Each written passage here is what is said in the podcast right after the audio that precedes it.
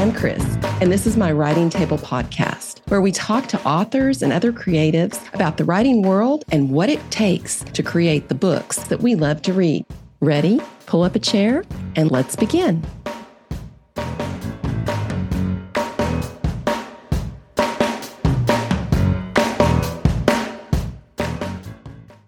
Gary Goldstein is an award winning writer for film, TV, and the theater, with more than 30 produced screen and stage credits. The New York native and longtime LA resident has also been a contributing film reviewer and arts feature writer for the Los Angeles Times since 2007. His first novel, the romantic comedy The Last Birthday Party, won a 2022 IBPA Benjamin Franklin Award for Excellence in Fiction. And his latest novel is The Mother I Never Had. Welcome, Gary. Hey, how are you, Chris? Great to see you. You have written extensively for stage and screen. And The Mother I Never Had is your second novel. So, what inspired you to move from screenplays into the novel form? I call it expansion. I've constantly throughout my career, you know, expanded my writing horizons. I'm just interested in all the different uh, disciplines. And so I started off writing half hour television. I moved into some one hour television, expanded into screenwriting, added stage plays to the mix at some point. I recently decided I wanted to write a novel, which I had always wanted to do, but never felt that I had the time to do it. And I found the way within the whole smile scheduling of my work to find the time to to actually you know little by little write my first novel. And i had learned so much from writing it and it was such a great experience that i had to amortize all that knowledge and uh, do it again which is what i did last year on the mother i never had. What novels movies stage performances made you think i might want to try this writing thing boil it down to i had another career um, before i was a writer. I was out of college. For a number of years i was a movie publicist I decided at certain point that I wanted to get back to writing because I had been a, a, a, journalism major in college. I actually wanted to be a film critic. That was the job that I wanted to write for a big daily newspaper back then. But that didn't happen. Those jobs were few and far between. So I ended up getting into movie publicity, which I really enjoyed until the point where I realized I need to get back to what I call the other side of the table. We used to have these big marketing meetings and these giant round tables, and half the table would be the creative people, half the table would be the marketing people. And, and I was like, I want to be on that other side of that table. so I decided to start writing. Um, but so I still had my marketing job. I was on a plane and I was reading a book called The Accidental Tourist by Anne Tyler. And I had never read anything by hers before. And I loved that book and it really spoke to me. And I was like, mm, you know, I wish I could do something like this. The TV show 30 something was on. And I love that show, which I could do as well as this. Things, Accidental Tourist, 30 something, that really spoke to me at a particular time in my life.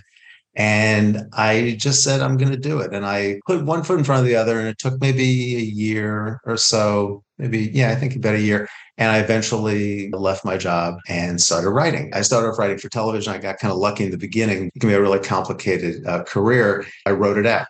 I've always just never given up. And that's my, my motto. I, I always say, you know, no matter when it's hard as a writer or any business, really, if you give up, it'll never happen. But, you know, realities play into it and you have to make a living. You have to feel good about yourself. You have to do good work. I mean, it's all that stuff. You know, it's hard. I know a lot of people who ended up in, you know, writing screenplays or, or, writing for television and had some success and then, you know, just couldn't get back to it and had to move on to something else. And I, I totally respect it. I mean, it's like you have to live your life and you have to find your own degree of, of impact and success. But I ultimately was fortunate enough to be able to kind of do both. Whenever anybody says, what's your best advice for aspiring writers is just hang in there. Do not let go. Do not stop. If you really love it and you really want to do it, do not stop. And good things will happen. It just takes time. Amen.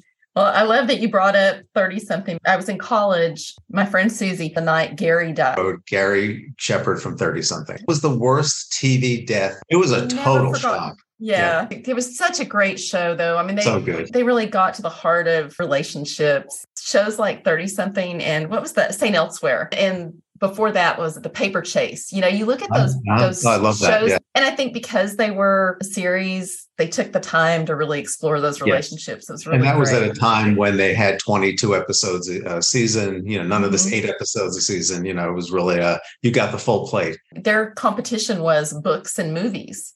Right. Not streaming services. Right. Gone are those days. Tell us a little bit about the mother I never had.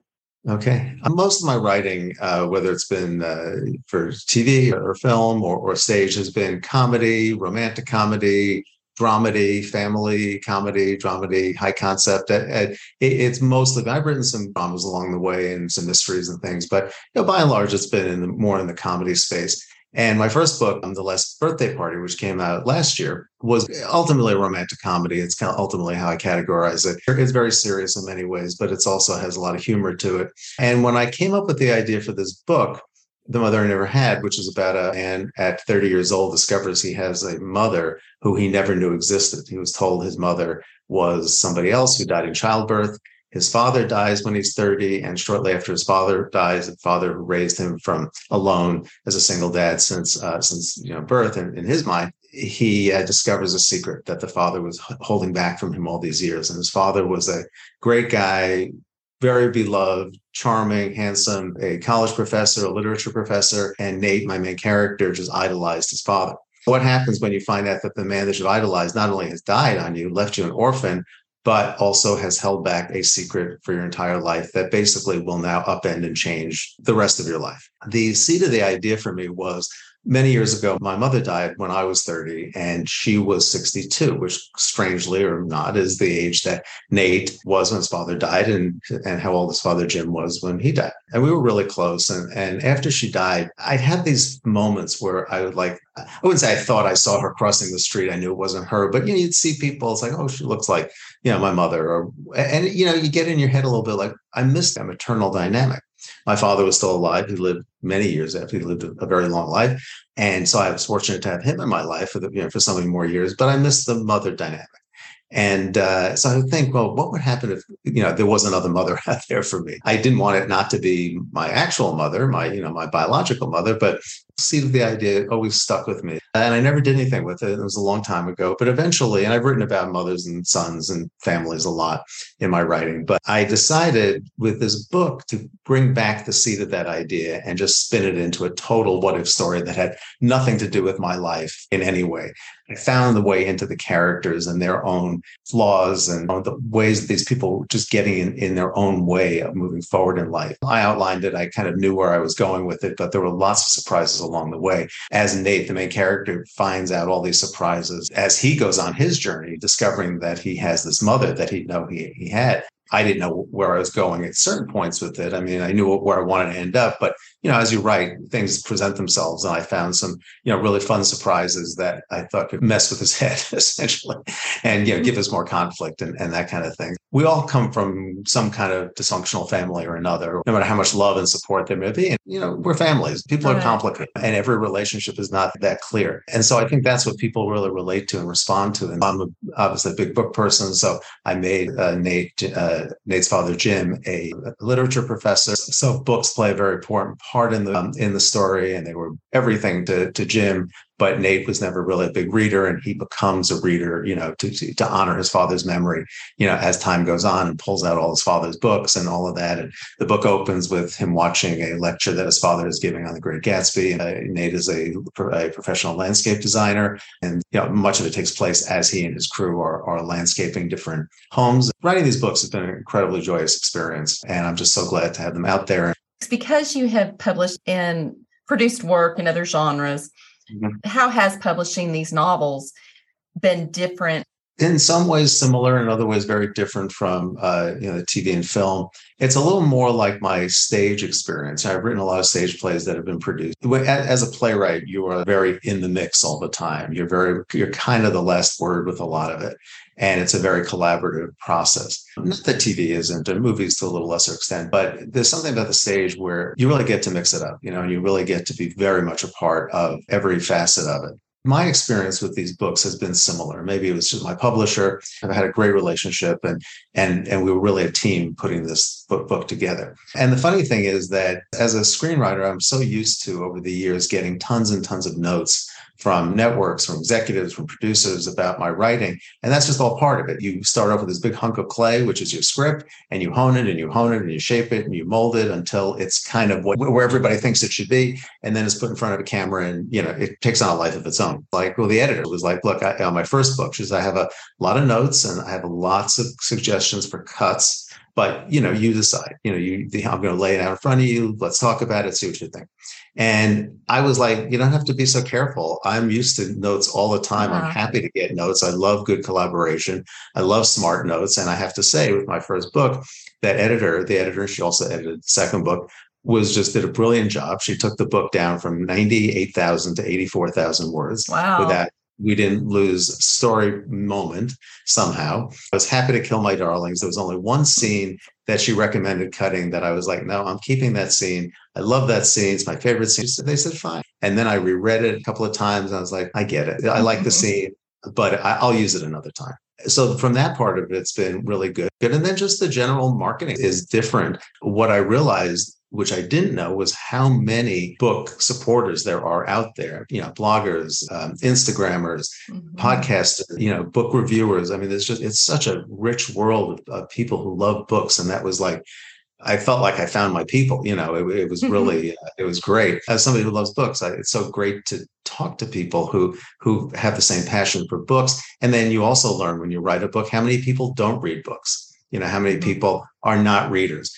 Yeah, it's funny how between book one and book two, I think we write differently. We're more economical with our words because Absolutely. You, just, you realize what propels the story and what right. doesn't. Well, in a script, I've written lots of TV movies and feature films and you know uh, episodic TV scripts, and those are very, very much about less is more. There's, there's kind of a finite page count to them. You get into a scene at the most pivotal moment, you get out of it at the most pivotal moment. It's a great lesson in economy. And you can bring that to novel writing or you kind of expand on a little bit, but then pull it back as you need to. So I learned I learned a lot. And, and as a journalist for, uh, for, many years, I've been a film reviewer and, and a, a, feature writer for the LA Times, and that really, in its own way, has really helped my prose writing. I found all the disciplines of my writing have fed on each other and, and helped each other. Have you read anything interesting lately?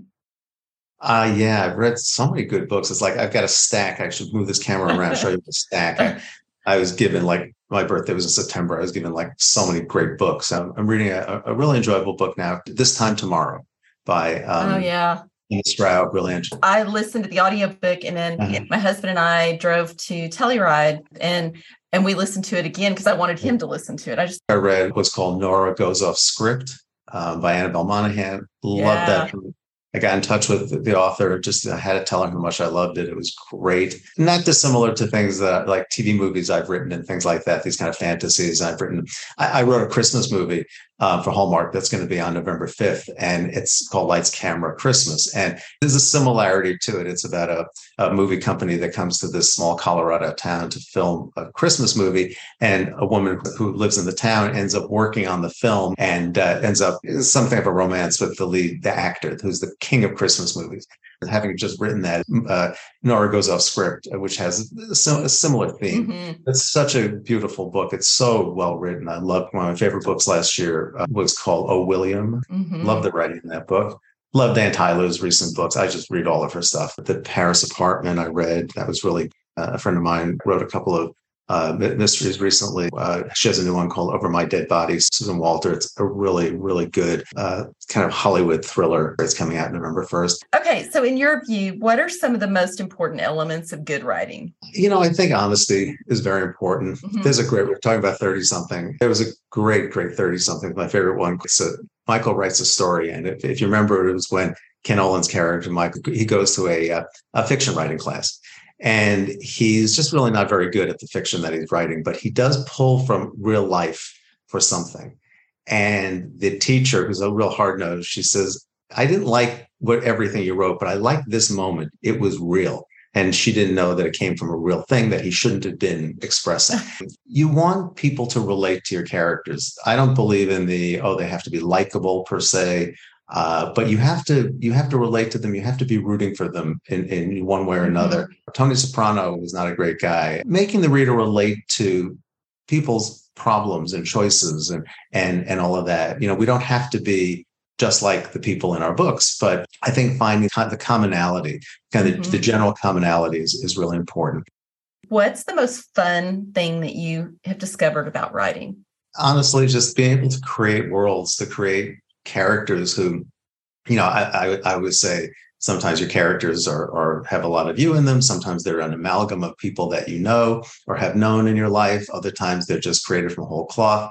That's really the most fun to put put people together in a situation and see where it takes them. To move people to to make people laugh to to bring people some kind of enjoyment. I know how much enjoyment i have gotten out of reading books of my whole life and how meaningful they are to me as are movies and great tv and all of that. And i know how it's shaped and changed my life so much and broadened my life so much and, and just you know brought so much pleasure to my life. And i enjoy the creative process. I, I enjoy creating. I, I, I enjoy certainly seeing the finished product come to fruition if you're lucky enough to write scripts and actually have them produced or you know write books and have them published i mean it's it's very gratifying and and uh, you know it's what what we as writers aspire to you know and i've been fortunate enough to be able to get enough work along the way and do other work that's non screenwriting or novel writing mm-hmm. work on the way. It's been a really wonderful experience and writing these books has been just a great cap to, to all of it and i just hope to keep writing more. Thank you gary no thanks chris. Great to talk to you. To learn more visit garygoldsteinla.com if you're enjoying the writing table please consider leaving us a review. There are so many podcasts out there. Reviews help other listeners find us. Thanks so much for your support